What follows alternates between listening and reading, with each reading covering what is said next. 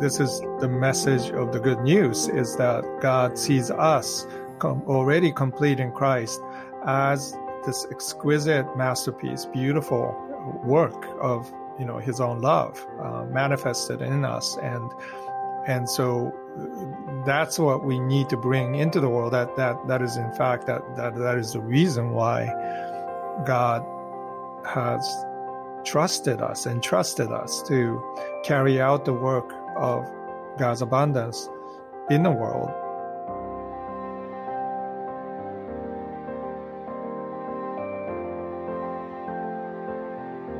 Hello, and welcome to Forefront 360, where we take you all around the intersection of the arts and the Christian faith.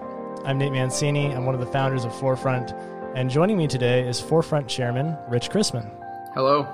And we have a very special guest joining us today, and that is artist Makoto Fujimura. Mako, welcome to the show. Thank you. Uh, it's great to be here. Absolutely. So, for those of you who may not be aware, Makoto is the founder of the International Arts Movement and the Fujimura Institute, and co founder of the Kintsugi Academy. He is a visual artist in the ancient Japanese painting style Nihonga, and he has written several books, uh, most recently, Art and Faith, A Theology of Making, uh, which we're very excited to speak with him about today. Now, uh, Mako, you're you're known for slow, uh, careful processes of of art making, and uh, perhaps against our better judgment, we're doing something now which is quite the opposite of that, which is something we call a lightning round, uh, where we ask you some very short questions with short answers. Um, and so uh, it should be fun, just a way to get to know each other a little bit. So I'm going to pass it off to Rich for that. All right. So just, you know, first cognition, what comes to your mind when I ask you, uh, what's your favorite thing about New Jersey? well, New Jersey uh, can be beautiful. Uh, mo- mo- most people think of New Jersey Turnpike, you know, when you land at New York Airport. But I right. live in Princeton here, and uh, it's uh, getting to be spring uh, almost, and uh, it's it's very beautiful here. That's great. Um, well, you know, you're saying it is beautiful, but assuming New Jersey is not the most beautiful place you've ever been, what is the most beautiful place you've ever visited? Wow. Um, I have several uh, choices there. I, I visited Colmar, France once, um, which is where Grunewald, uh, Isenheim Altarpieces, and uh, that little town is was just beautiful and charming. That's awesome. What What is your favorite time of day? Oh my goodness, um, I would say early in the morning. First thing, when when do you wake up in the morning usually? Um, usually around six thirty seven. Okay, great. And then in a in a similar vein, what's your favorite time of the year? Uh, I I would say early spring. You know, uh, March, like like now. oh, that's great. Um, if you were to recommend a book that's relevant to faith and art that you didn't write, what would it be? Um, Dorothy Sayers, The Mind of the Maker. Oh, all right, one more. What are you most looking forward to when COVID is no longer a risk? uh, gathering in at least small groups and uh, doing a kintsugi workshop. yeah, wonderful. Well, that's kind of a great transition. I'm gonna I'm gonna kind of transition into asking you. I'd love to talk a little bit about your process. So, uh, for our listeners that might not be familiar with your art or with the Nihonga method of creation, would you be willing to just take a moment and briefly describe what uh, Nihonga is and how the resulting art is unique?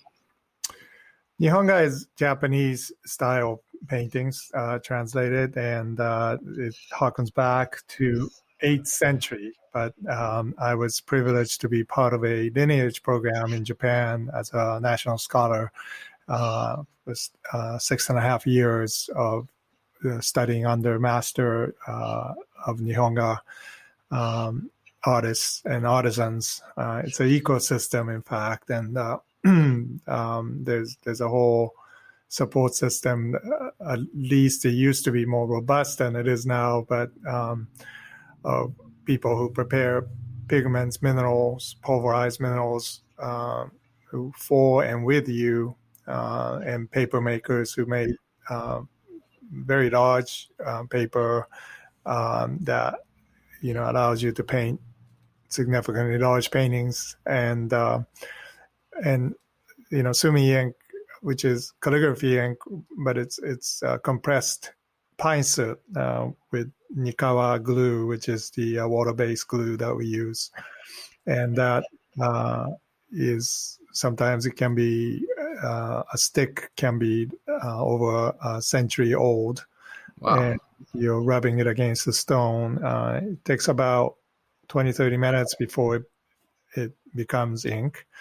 So uh, whether you're mi- mixing pigments by yourself or stretching paper, um, it takes time. Uh, and um, so I call it slow art. Um, mm-hmm. yeah, very much somatic way of making your own paint and mixing them, layering them over and over. Um, some of my paintings have over 80 to 100 layers before you start. So it, it, it takes a while. Um, and um, so it, it, it's, uh, but, but it, it's exactly, I'm using exactly the same materials that Rinpa screen artists used in 17th century Japan. And um, I sometimes the sub, substrate is um, more space age technology. Uh-huh.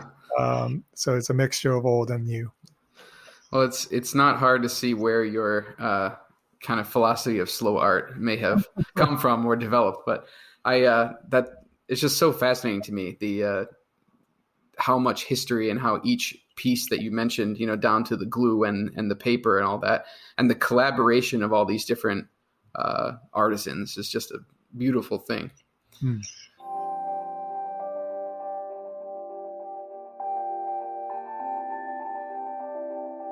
Well, we at Forefront we read your book, and in the in the chapter, "The Sacred Art of Creating," uh, you talk about how your art relies on the slow processes, and you quote, "It fights against efficiency." Uh, this motif of slowness seems to apply across the process. The art, like you said, is very slow to create, and it also should be experienced slowly in order to be appreciated and last for a long time, and even changes over time. Uh, could you just talk for a minute about why this type of slow art is so meaningful to you personally, and perhaps even more broadly, what Christians can learn from it that live in today's Western culture, which is so fast paced and yeah, it's it's not just Western culture that's fast paced. Uh, I, I, think you know this industrial efficiency has taken over culture and and has reduced uh, capacity to use our senses fully. Um, and mm. artists of all type, whether it be painting or dancing, you know, you, dancers, modern dancers um, who use their bodies, they are um, enlarging our capacity to understand the world through our senses. And mm-hmm. that is by large um, some something that is disappearing today, obviously because of technology, but but also uh, because of the underlying philosophy of uh, what I call utilitarian pragmatism mm.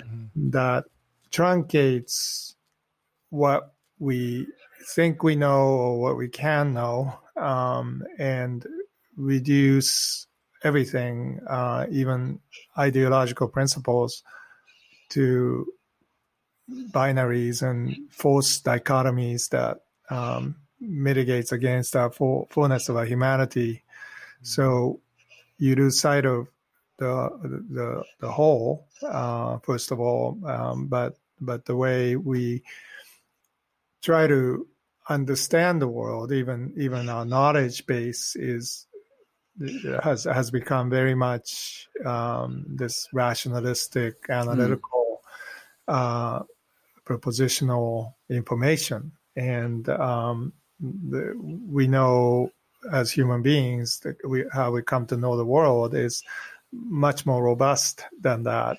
Um, you know, we we are born into the world with our uh, first knowledge is our touch and smell and taste, and um, it affects the you know right right side of the brain first, and uh, mm.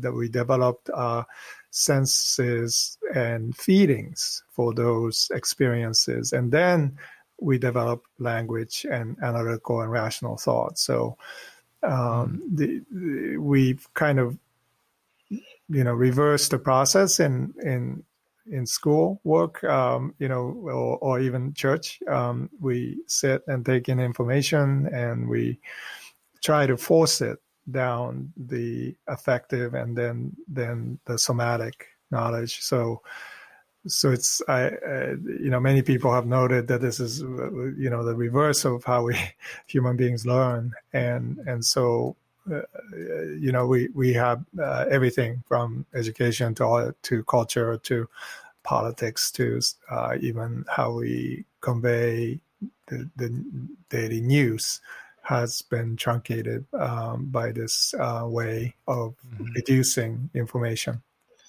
A very uh, timely series of observations you have here. But yeah. uh, so I, I couldn't help but notice I'm a big fan of uh, the work of Mark Rothko and a lot mm-hmm. of the, the work, uh, his artistic work. And I, I, I know you uh, have been influenced by Rothko in some ways, and I hear some of his philosophy kind of, uh, you know, undergirding some of yours. Yeah. Uh, so my next question for you, especially for our listeners here that are, are fans of your painted work. Um, your style of painting is inspired uh, clearly by the work of some of the uh, American ag- abstract expressionists like Rothko and maybe de Kooning and and people mm-hmm. like that. And I just wondered if you would let us know uh, who are some of your favorite painters and who are a couple of painters that have influenced you most directly. Yeah, Rothko is definitely one of those huge influences. I, I was uh, privileged to be part of Rothko's uh, PBS American Masters mm. program, and wow. uh, this was, um, you know, mainly uh, driven by Christopher Rothko, Rothko's son, mm. um, and wanting to capture the whole of Rothko and uh, even, you know, the terms we use like abstract expressionist. Uh, Rothko resisted, uh, mm-hmm. as you um, because he was after something uh, that is transcendent um, and and authentic to his time, and so I I think of it as kind of a representation of reality and and even the anxieties and fears that we have in in our atomic age, um, and so Rothko captured that in in these very um, beautiful ways and authentic ways. Um, and you know, you don't really, you can't really see a Rothko until you wait um, and yeah. sit in front of it for some time. And most people don't do that, so they miss out on this incredible experience that you can have. Um, again, he was painting in layers, so um, many of the layers your naked eye can see, um, which will not be captured in any kind of digital form. But if you sit in front of it, you, you can see. Um, there there was a recently, I, actually right now, um, an exhibit in New York City of Rothko and Frederick Church side by side. Frederick Church is one of the Hudson River painters. Hmm. So a very different type of uh, painting. Frederick Church will be considered uh, American landscape painter. Um, but they share a lot in common because of the transcendence and and um, and and the the uh, pursuit of transcendence. Uh, you know that, makes Rothko's painting next to church. Um, they are almost uh, landscape paintings, and um, they make sense to read it that way. Both both of those artists, I, I would say, are seminal influences of mine. Mm-hmm. Oh, thanks for sharing that. Mm-hmm. Yeah, so these these like slow art that we talked about, and also um, the use of layers and space and time and um, ingredients and, and the intentionality of both making and experiencing art are hallmarks of a lot of your thought and your work.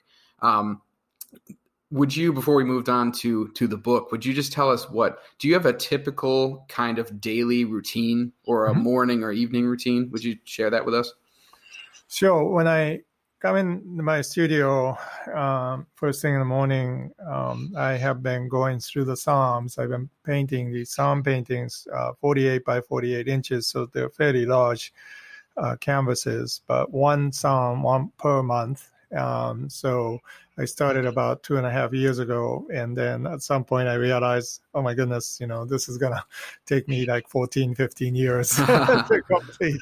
Uh, there's 150 Psalms, one per month is 150 month at least, uh, you know.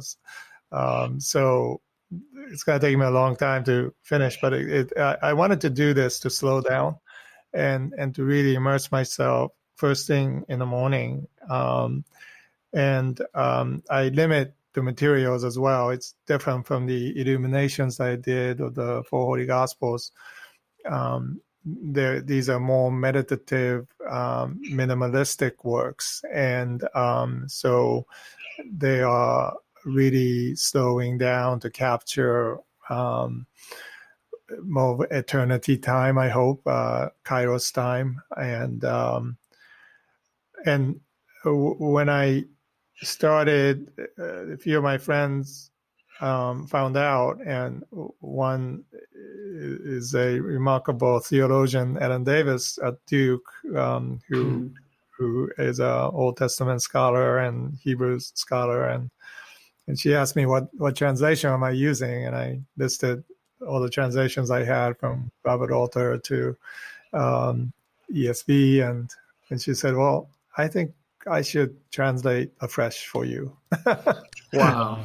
so every month she's been translating Psalms, you know, because the translations are a bit industrial. Um, mm. A lot of the choices, um, you know, the Hebrew word radah is translated as dominion, you know, rather than uh, steward, loving stewardship, which, mm. which original word intends. So it's not industrial rapaciousness, you know, of of of building things in this in this manifest destiny way. Mm-hmm. Uh, it's about caring for the land. It's about bringing mm-hmm. out what is best. Um, uh, but it's it's been translated that way, and, and we, we take it. You know, uh, uh, Christianity has become one of the ways to justify industrial use of the land, and uh, mm-hmm so anyways so that uh, that those things Ellen has noticed along the way uh, and and uh, honors the agrarian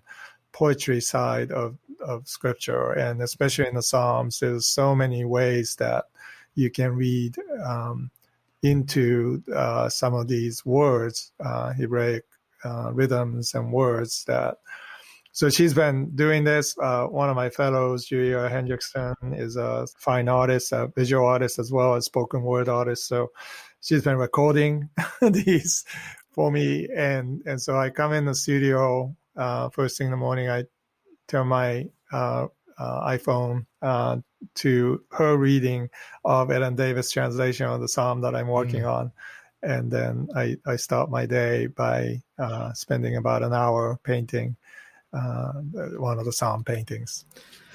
That's beautiful. Can I just say how happy I am to be talking to you right now? Thank you for coming on the show. Absolutely. Yeah. I'm I'm inspired anew.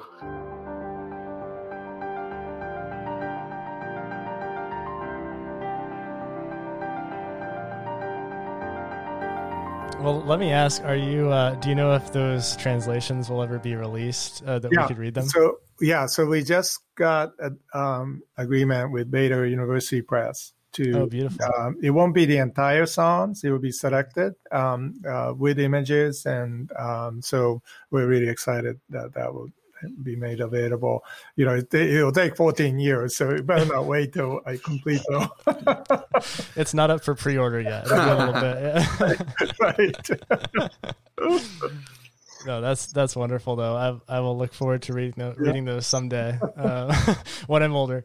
Yeah. So uh, I wanted to ask you, you know, your book, of course, called "A Theology of Making." Yeah, and you make it clear throughout i think that this is not just a book for artists but right. it's a book that that anybody could benefit from and yeah. at one point you even make i think a pretty a pretty bold statement you say that the first question we should ask when people walk into a church is what did you make and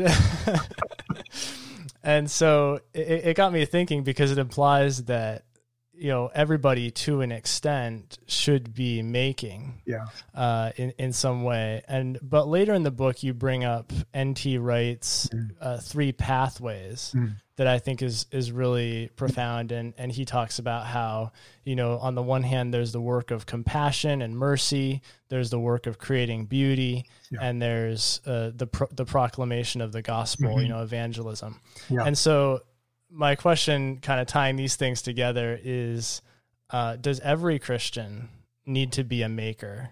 Hmm. And if if so, um, how broad is that definition for you? Right. So we, we are makers, um, whether we like it or not. Um, mm-hmm. And if we are not using our hands to make in some way or fleshing this out uh, into um, tangible things, um, we will be consumers. You know, um, mm. so do you bake your own apple pie or do you buy it? you know, uh, those, are the options. and and uh, of course, there's nothing wrong with purchasing, um, mm. but we we don't even think about the, the, the, the option, right? Sure. And I think during the pandemic, a lot of people have discovered that indeed there are things that we can make um, that can you know give us joy and meaning um, mm-hmm. and and so uh, everybody's a maker um, we may not be professional makers like i am i suppose sure. but um, but that's that's not the important thing um, and you know the book is titled art plus faith a theology of making and mm-hmm. and you're absolutely right that i, I throughout the book i, I kind of redefine all those terms right what is what is art first of all given that god is the only artist true artist i claim yes. uh, what is yeah. faith in, is it you know is it in in in in terms of historic christian faith um, I am, uh, you know, to, uh, very orthodox in my views um, theologically, but mm-hmm.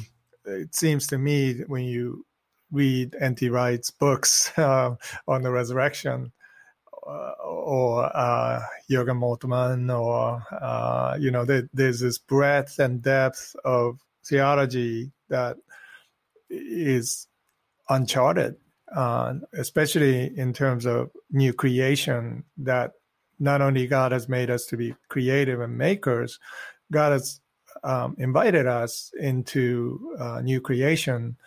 Mm-hmm. And in fact, God seems to uh, wait until we create. Uh, you know, I mentioned the example of Eucharist. Um, Eucharist is the most important Christian at the heart of Christian worship, but um, you know, you have to use bread and wine, the two things that are notably very difficult to make, to master. Yes. Uh, you know, and uh, anybody who tried to make sourdough bread during the shutdown knows, like, it, you know, it takes a while before you can master that. Um, yes. And wine, you know, is is in, incredibly difficult art form uh, of farming, and and then you know the wine um, that the winemakers have this extraordinary sense of uh, acuity of um, their aromatic capacity to understand uh, grapes and fermentation and so forth and and it's it's one of the hardest things to make and so why why did god institute something at the heart of this communal worship that's so difficult and that mm-hmm. requires mm-hmm. for us to use our hands and use our land uh, to make and there's the answer uh, really to uh, you know question why is it important uh, uh certainly uh, theologically to go through this process of making? Uh, well god instituted this um, as a requirement. It, it, we are makers and and we need to cultivate what we do and refine what we do to the extent that it, it, it, it can be this exquisite, you know, meal. Um, it's this feast, but it's also to remember Christ's sacrifice, right, in the process. So that is, um, you know, remarkable uh, communication from the maker to us little makers saying that I'm I'm actually going to wait until you make you know ten thousand hours of fading to make that bread or wine that's drinkable, you know, before I show up. Um, yes. And why would God do that? And and that's the mystery that I think Tom Wright's uh, writings, N.T. Wright, you know, mm-hmm. kind of weighs into in his resurrection work and new creation work. Um, and it, it, was, and, and you know, uh, Dr. Ellen Davis as well talks about the role of imagination in making and how when when the Bible talks about our hearts, you know, we uh, that word is the closest word in English language is imagination. So, uh, you know, we ought to sanctify our imagination and sanctify our hearts. The spiritual formation begins with sanctifying our imagination. And yes. that, you know, you don't hear that, you know, imagination is suspect, right, in this culture. Yes. So you say, you know, people say, you're imagining things. That's fantasy, you know. Um, and, and yet, I think biblically and theologically, it's, it's, it's at the base of our faith. Yes. That's so true. I mean, imagination and fantasy is something that we uh, teach our children. I'm a teacher. We teach yeah. our children to graduate from that. Yes. You know, stop yeah. imagining, work with things that are real. You know, it's, it's so. Yeah. exactly. Hmm. Yeah. When in fact, the hard work of life is trying to get back to the ability to imagine right. again. Right. Yeah. Yes. Yeah it's um it's kind of been brought home to me that it seems like a lot of the things God wants and desires of us have to do with participation with him. So like you say with with making, it's like somehow God desires that we participate in the work of making. And it seems like that that applies across the board in so many ways, like participating in the work of mercy and justice. Well, God's the one who's ultimately delivering mercy and justice, but yet we participate. And uh, you know, even in Christ's sufferings, right? That wh- why suffering? Somehow it's this participation with God. Yeah. That that He wants us to participate with Him and be like Him, and that, all of that is fascinating. Um, but I think it, it, comes together a lot in your book. Mm-hmm. One of the beautiful themes that you talk about is just the abundance of hmm. God's world and the abundance of God. Um, that we we often have this mindset of scarcity, mm-hmm. uh, but but if we were creating from an attitude of abundance, that would be so much more beautiful and and and more in line with what God desires. So I wonder if I could ask, what does that look like practically for a maker or for a, particularly a Christian who's in the arts? Uh, what would it look like to create out of abundance rather than scarcity?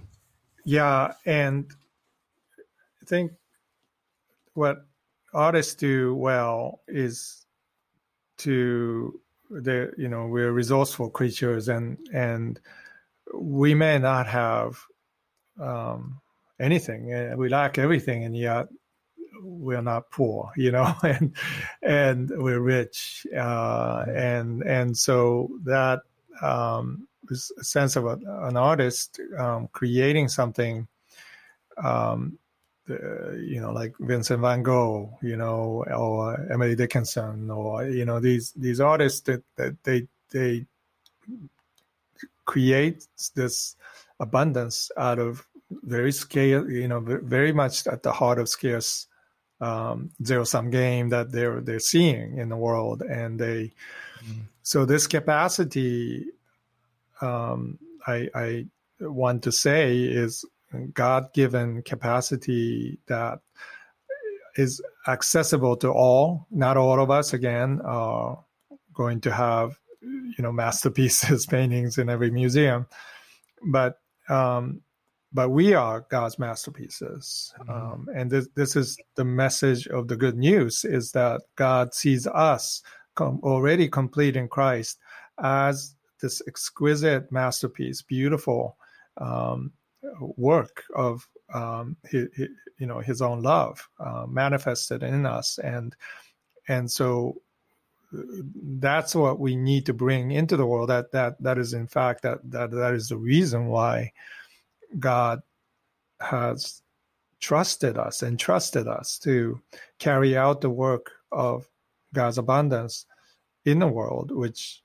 we are told um, because of our fallen nature, because of um, the fracture and the curse that uh, the earth um, has has has been uh, under uh, because of the fall. We we are the, we are the, the new creation. You know, we are the mm-hmm. ones that has the key to unlock the potential of everything of the world um, into new creation. So it, it just it seems, you know, very uh, logical to me to have this picture of abundance when we understand this God and and to enter through Jesus' sacrifice, um, the you know the Pentecost of abundance uh, of possibilities and empowerment that that is given to followers of Christ. And and so in that in that sense you know i'm i'm writing uh, this book as an artist um, uh, straight from the studio uh, wrestling with you know scarcity all around me. And yet um, i have learned that when i do make and honor the gift that god has given me um, god shows up and god multiplies and everything in the bible uh, that has that you know these miracles um, seem so plausible because you can walk on water if mm-hmm. you are painting it you know and and so that that that's not a fantasy. It's it's it's the you know hard work of Im- imagination that is translated into uh, tangible work of art. Absolutely. Well I, I mean i think i said this in in my review of your book but I, I do feel like it's kind of bigger on the on the inside than it is on the outside. And I I really feel like reading this, there were just so many so many things. I I almost wanted to highlight the whole thing, uh, which defeated the purpose of highlighting.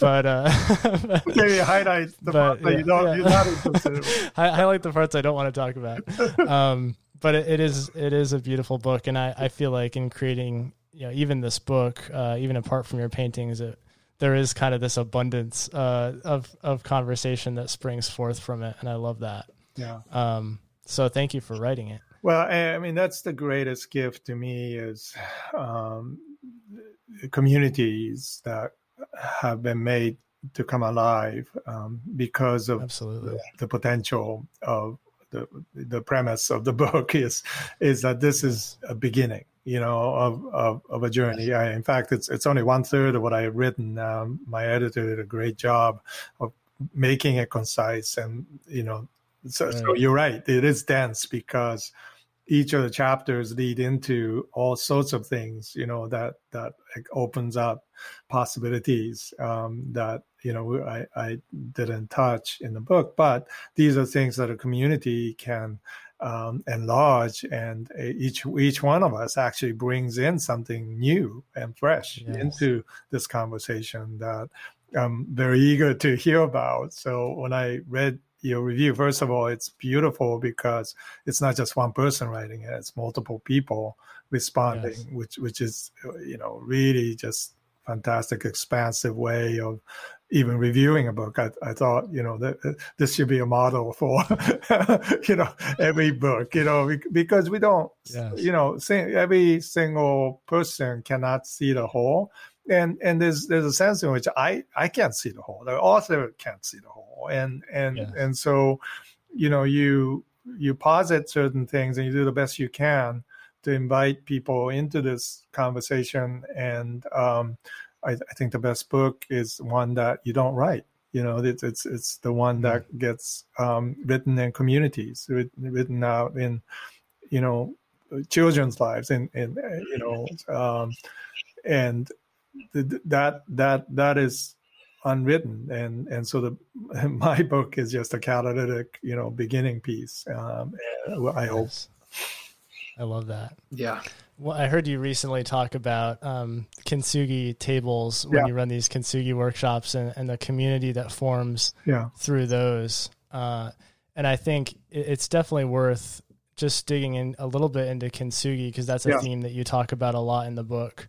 Uh, how it takes these broken fragments and beholds them, and uh, ultimately fills them with gold. Yeah, and uh, I think it's profound to me that you use this as as a metaphor for dealing with grief and suffering. Mm. Um, yeah, and I think the timing of this conversation is providential for me because um, it's been a time of loss for my wife and I mm. uh, right now. Um, so I wanted to ask you, you know, for me personally, but for anybody who's going through um, struggles or times of grief, you know, what does it look like to behold our fractures, you know, like you talk about with kintsugi, and what does it look like ultimately to fill them with gold? Yeah, thank you for sharing that journey with me. I um, um you know, it it doesn't seem to get any easier, right? I mean, we have become so hardened by 2020 and so many lives that we lost. Mm-hmm. Um, it seems like it's easy to get calloused um, about, you know, lives and and and yet when when we are facing something that is deeply intimate and deeply meaningful to us and we lose that we we go through this just series of deep deep emotions and the gravity of that that does not and should should not um, be you know any less for each each situation and um, mm-hmm. so you know kintsugi tradition which which comes out of the tea tradition of Sen-no-rikyu in 16th century Japan developed during the feudal war era which which is is it's crazy because you know these um, things were happening in Japan that was, you know, this ended up in consolidation, but it really was a, a, series of traumas that, that led up to this, including the beginning of Christian persecution. Mm. And Rikyu, the tea master, developed this aesthetic that brought brokenness and, and vulnerability at the highest virtue. So, you were meant to, without really using words, um, because tea ceremony is done through gestures mostly, and you are there in the silence and you're hearing the water being poured into uh, your tea bowl and the mixing of powdered green tea and so forth has led to this aesthetic of vulnerability of sharing in in this traumatic time. And kintsugi came out of that. Kin is uh, gold. Uh, tsugi means to mend. Uh, but tsugi mm also means generational. Um, tsugi means to pass on and to the next generation and beyond, uh, something that is precious to us. And kintsugi literally means to pass on that gold. Um, and how this came out was you know there's a lot of anecdotal um, stories but um, it really comes out of uh, fractures and war uh, trauma uh, of and and dictatorial powers um, uh, forcing people to uh, be dehumanized and persecuted and uh, and and art of tea became perhaps the only way at that time to preserve your dignity and humanity to have any sense of you know this this peace um, peace that passes all understanding mm-hmm. and and so you know we we will be um, in few days um, commemorating 311 2011 10th 10th anniversary of the great tohoku earthquake and tsunami in japan mm. where literally generations of fish fishing uh, town with generations living wiped away in a single moment. Mm. And when I visited there uh, three weeks after I went up to Ishinomaki area, which is one of the um, fishing villages, you know, the centuries old fishing village just wiped away um, in a mm. single moment. And uh, they're a grade school up the hill. And um, the children survived because they were at school and the teachers led them out up the hill. And yet, when I arrived at the school, there were orphans. Uh, many children uh, lost their grandparents and their parents um, that day. Mm-hmm. And I stood there kind of numb and I looked up and there was this fishing boat turned upside down on top of the school. And, you know, I, behind me are these large paintings called Walking on Water. Uh, because I started to paint these large paintings um, after uh, coming back from that experience, and you know, asking this question: Can we walk on water? uh, and and you know art doesn't give answers um, but i think art can ask deeper questions and and invite mm-hmm. that to be a portal and it became a kind of an energy obviously to the children but uh, i didn't know this until later but um, there was a kintsugi master a young kintsugi master who was an antique dealer, and um, he began to do kintsugi on his own. Mm. Um, and after 311, he decided he will have to go up to northern Japan to do kintsugi uh, because he said, yes. Oddly, ceramics, broken ceramics are the sometimes the only thing that does not get washed away. Mm. And so every victim family's children had you know these now treasures of their family members washed away um, left behind and and so he wanted to go up and do kintsugi with them and then he realized you know if if i mended the bowls that would mean something for them but it's better if i can teach them how to do kintsugi Mm-hmm. And Japan lacquer is notoriously difficult. It's it's uh, it's made from poison sumac, so one third of the population is highly allergic. You know, it's not something you can do with children, and it takes about a right. year to dry sometimes. So it's like you know it would be impossible to do that in, in a workshop. So he worked with a fishing uh, rod company uh, who was making uh, this new type of Japan lacquer made from cashew nuts.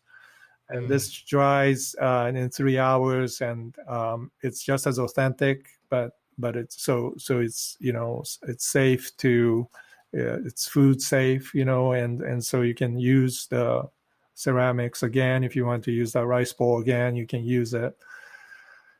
Um, so he literally packed these tubes in a medicine bag and went up north and taught these children how to do kintsugi. And I met him soon after that, and and I I just found this metaphor extraordinary. Uh, once you experience doing kintsugi by hand, you know Nakamura-san, Master Nakamura doesn't uh, do it for you. he teaches you how to do it um, right. and you you sit around with these fragments that you have brought hopefully you know that some some meaningful um, thing that you have and you it takes about three hours to just go through the basic process but after three hours you feel like something is happening to your heart you know and mm-hmm. and you it's not that you become whole again uh, and and the beautiful thing about kintsugi is that it honors the fractures, and it amplifies the fractures, mm-hmm. and and then gold is you know either sprinkled on or poured into or painted on top of the fractures, highlighting that.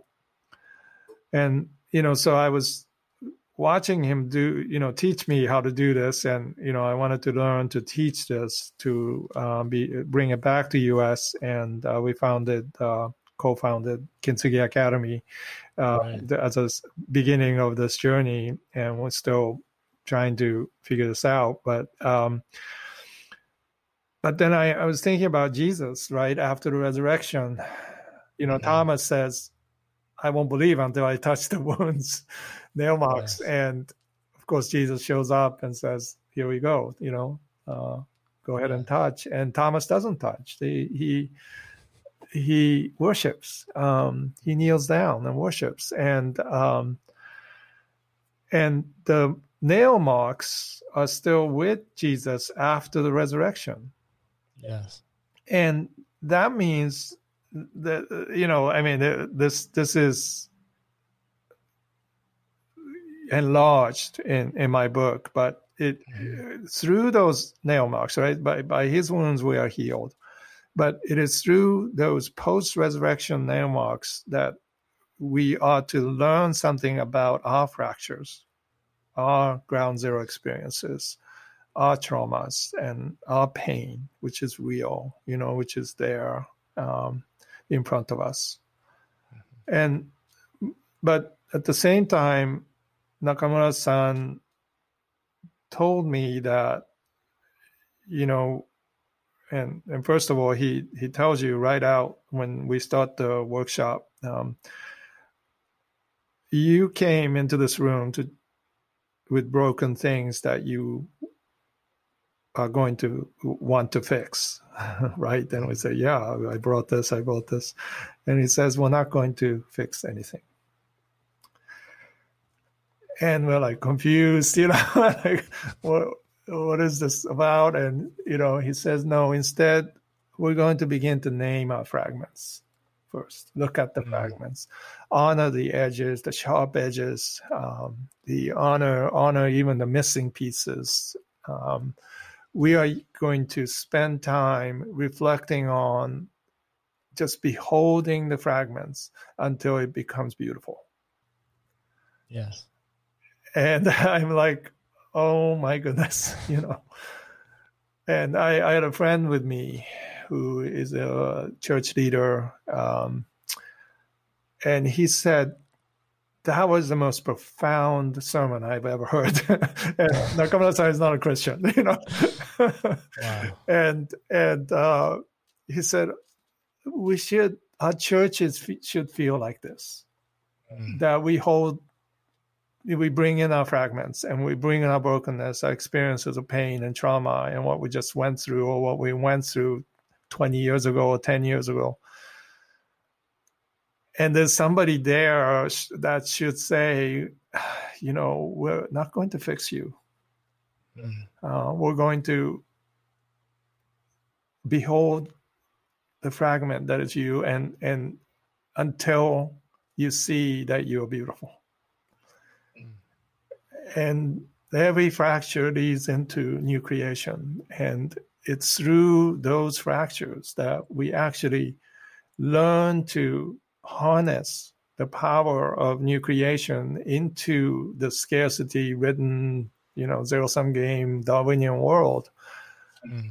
And if we can even come close to that in our daily lives, in our kintsugi journeys, we will open up the communal way of being and beholding each other's fractures and loving each other and and again without trying to fix it trying to say you know we have a program for you you know and instead of maybe and that's not a bad thing it's just it's just not you know the sole reason right yes. for for us being present as jesus was in bethany with mary weeping uh, just wasting time basically because there was no reason for him to shed any tears. You know, he's the triumphant God, Son of God, who is going to resurrect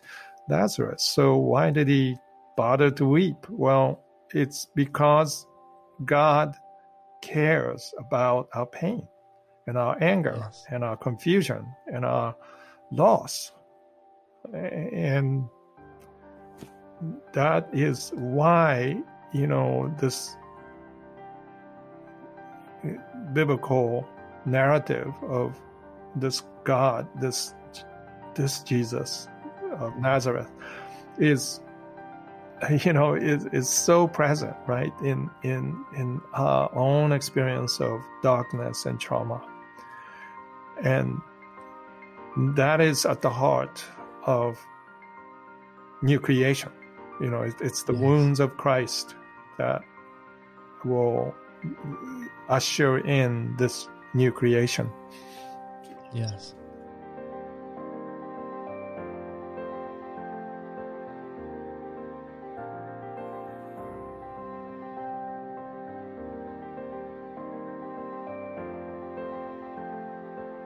It feels like if we could if we could understand the depths of that, right? Christ weeping, yeah, and then raising Lazarus, yeah, um, like the heart of God and then the power of God, then we would be comprehending quite a lot. right. And that. we we will sense the tear of Christ everywhere, you know, and and I think that's the ultimate gift of suffering is that we begin to tap into hopefully that instead of hardening our hearts, our hearts become softer and open you know, when you think about this pandemic uh, that we're going through, there's not a single person on this earth that is not affected by this. Mm-hmm. And that is a remarkable statement. and yes. that should cause a Christian to say, oh, I, my suffering, whatever we had to go through, is not unrelated to some total stranger uh, in Bangladesh. Mm-hmm.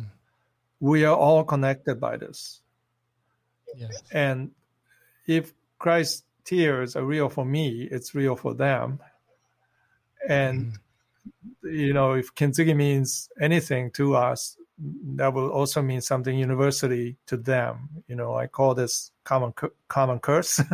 you know, taking on the same passage of scripture, the common grace mm-hmm. comes from in Matthew, and um, you know, God sends sun to shine and rain rain upon believers and non-believers, right? And and so rain can be a blessing or a curse. Mm-hmm.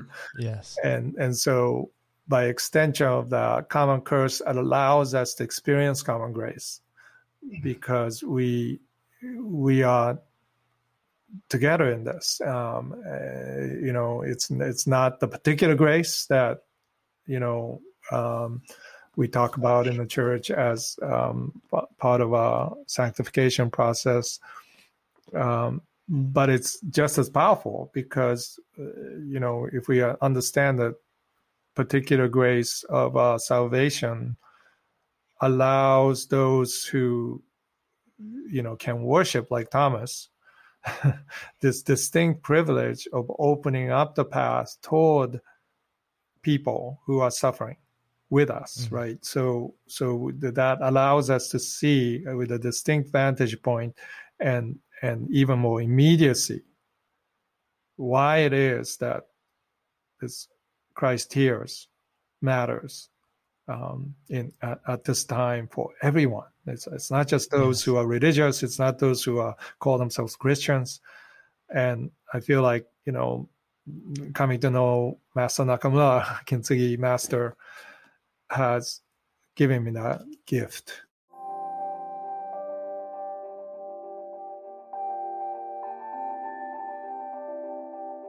Mako, I, I, really want to be conscious of your time. We did receive a few questions from your friends. Okay. A few of your friends and fans. I wonder if I could just ask you those. Absolutely. Be happy. Uh, we got a, I think, a very related question to what you were just talking about from Sandra McCracken, oh, actually. Yay. And uh, Sandra asks, Mako, what significance is it that the tears of Christ are still here with us yeah. somewhere in this physical world? What does that mean for us? Yeah. So Sandra is in the book, and um, you know, I traveled to Israel um, this group tour that we won, and um, I, I, stood by Sea of Galilee, and we we almost got left behind because we we were just just absolutely um, we were by the shore of Sea of Galilee in Capernaum, and um, we were just so in uh, felt the presence of God, the presence of Jesus there, and mm-hmm. uh, I didn't even notice her because she was on the other side of the shore, and I, I was just kneeling down and pondering, and I I had gone through some terrible darkness and i was still kind of foggy from that and mm-hmm. and and so i i was thinking I, I, you know and this priest came and he said you know your bus is about to leave and we need to close the gate you know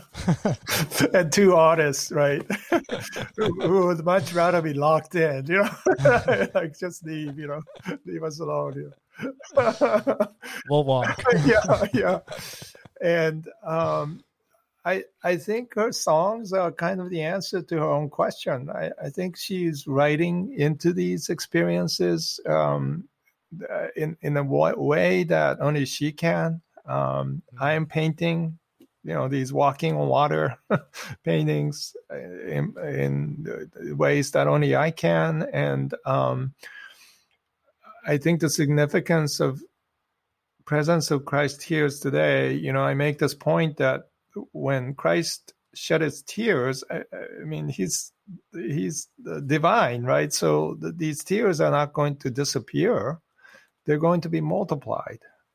So mm. every you know uh, ground zero in the world, every trauma, every place of suffering is filled with these tears. So I, I, I imagine myself painting with these tears today. Mm-hmm. Um, because you know what I use is water based. It's easy to make that leap, but you know I think in some some sense that is possible with every artist that we can sing these tears, we can dance these tears, we can make with these tears. Um, because all of us are connected in that way um, in in this reality of Jesus' presence, uh, and you, you don't have to be a Christian to to be part of that. Um, uh, just like Nakamura-san, you know, um, if you pursue what you do well, I think you end up there. Mm. We have a question from uh, Pastor Ronnie Martin. He's on a, a, couple of podcasts, Happy Rant, The Art of Pastoring. Uh, and, and Ronnie recently said on Twitter that uh, your book was the year's first essential read for him. Wow. Uh, so I think he liked it. and, uh, and so he, he asked, Would you share a word for vocational pastors who are also artists yeah. on why it's important that they maintain a schedule that leaves room for creation? Yeah, first of all, pastoring is an art form. You know, um, you know the word shepherd is poiemen, right? Uh, it's it's it's the same group of words that you know po- uh, poiema, uh, poietas.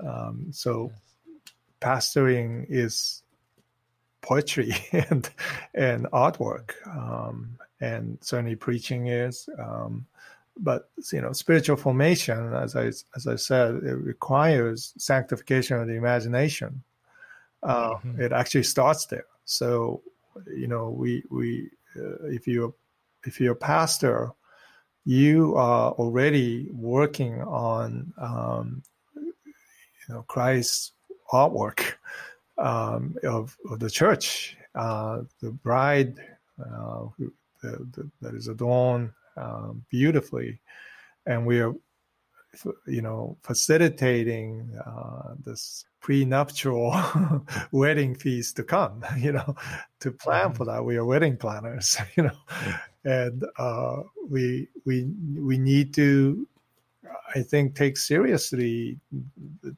the, the both the power of that and and the excellence that would require for us to do our utmost for mm-hmm. a king uh, and and to prepare a congregation um, to also bring their best um, for yes. this cosmic wedding to come, you know. And and so I realized it's been a very difficult time for pastors. Um, you know, they were asked to do these social um, work of mending without ever being able to hug anybody or to see anybody or uh, it's, it's, it's I can't imagine um, the the difficulties um, and and frustration of pastors right now. Mm-hmm. Um, I think time will come uh, soon where we can gather in small groups and and but when we do, you know, it's not going to be new. It's not going to be back to normal. You know, the the world has changed, and mm-hmm. we have to allow that to kind of permeate in everything that we do, and really take stock of the things that we learned during this time, this mm-hmm. long Lenten season that we've had, um.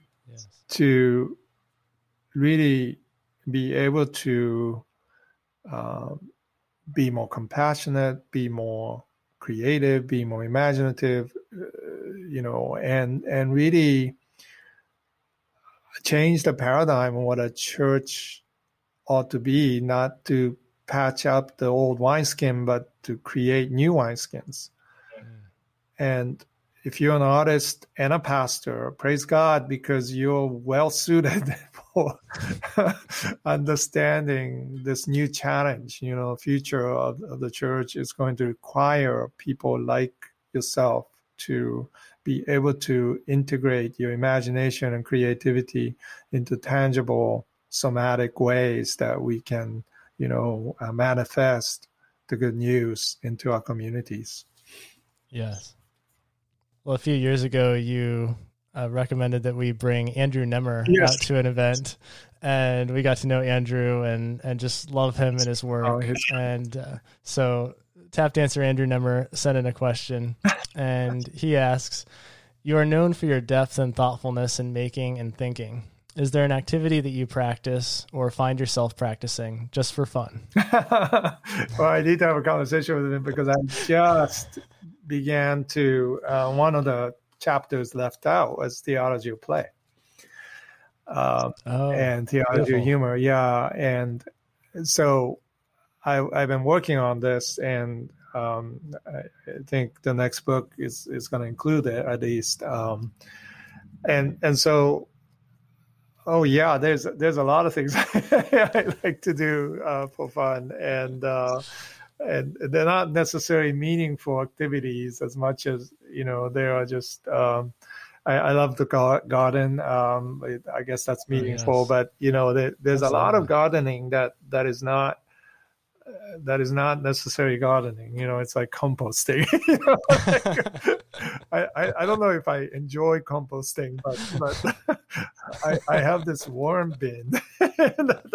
in my basement that I, I kind of have this secret affection to, and I I put stuff in there, and these worms, you know, like like uh, like they're they're just delightful because they they have so much generativity built into them, and I I um and uh, just just yesterday I I installed these um, mason bee. Uh, houses. I don't know if you know about mason bees, but we're having trouble oh, with uh, with honeybees. Um, so mason bees are these harmless bees that uh, God's gift to pollination of of everything, and and so um, I'm trying to um, be kind to them so they they will live in my farm. Um, so those, those, things plus you know cooking uh, i love going out uh, with a friend of mine to fly fish once in a while. I'm not a very good fisherman. I just like to watch my friends catch fish but uh, you know absolutely. that's also great too. I, don't, I don't know if this is what andrew was expecting. Like what do you do for fun? Worms bees I'm like a little child. You know, I'm like fascinated by these things, discoveries of new creatures. it sounds like you still have imagination. yes, I do. that childlike wonder. Yeah. It's great. Uh, one final question. We received a question from theologian Ellen Davis, wow. who you mentioned uh, earlier in the podcast. And Ellen asks, What are some of the new growing edges you perceive in your own theology of making? And what is stimulating that growth? Well, my conversation with Ellen and the colleagues at Duke uh, Psalms Project, and we're co-teaching a class with with a Jewish scholar, um, um, and uh, coming up, and uh, I'm really excited about that.